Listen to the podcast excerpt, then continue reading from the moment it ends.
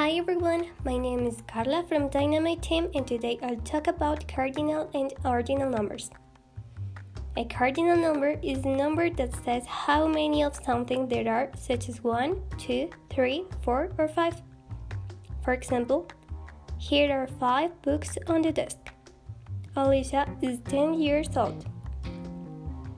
And to finish, an ordinal number is a number that tells the position of something in a list such as first, second, or third. Most ordinal numbers end in th except for first. If ordinal numbers are difficult for you, just add th at the end of cardinal numbers, except one that is first, two that is second, and three that is third. Example They are celebrating their 25th anniversary.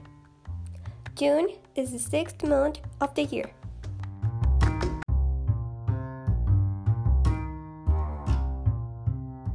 Thanks for listening our podcast.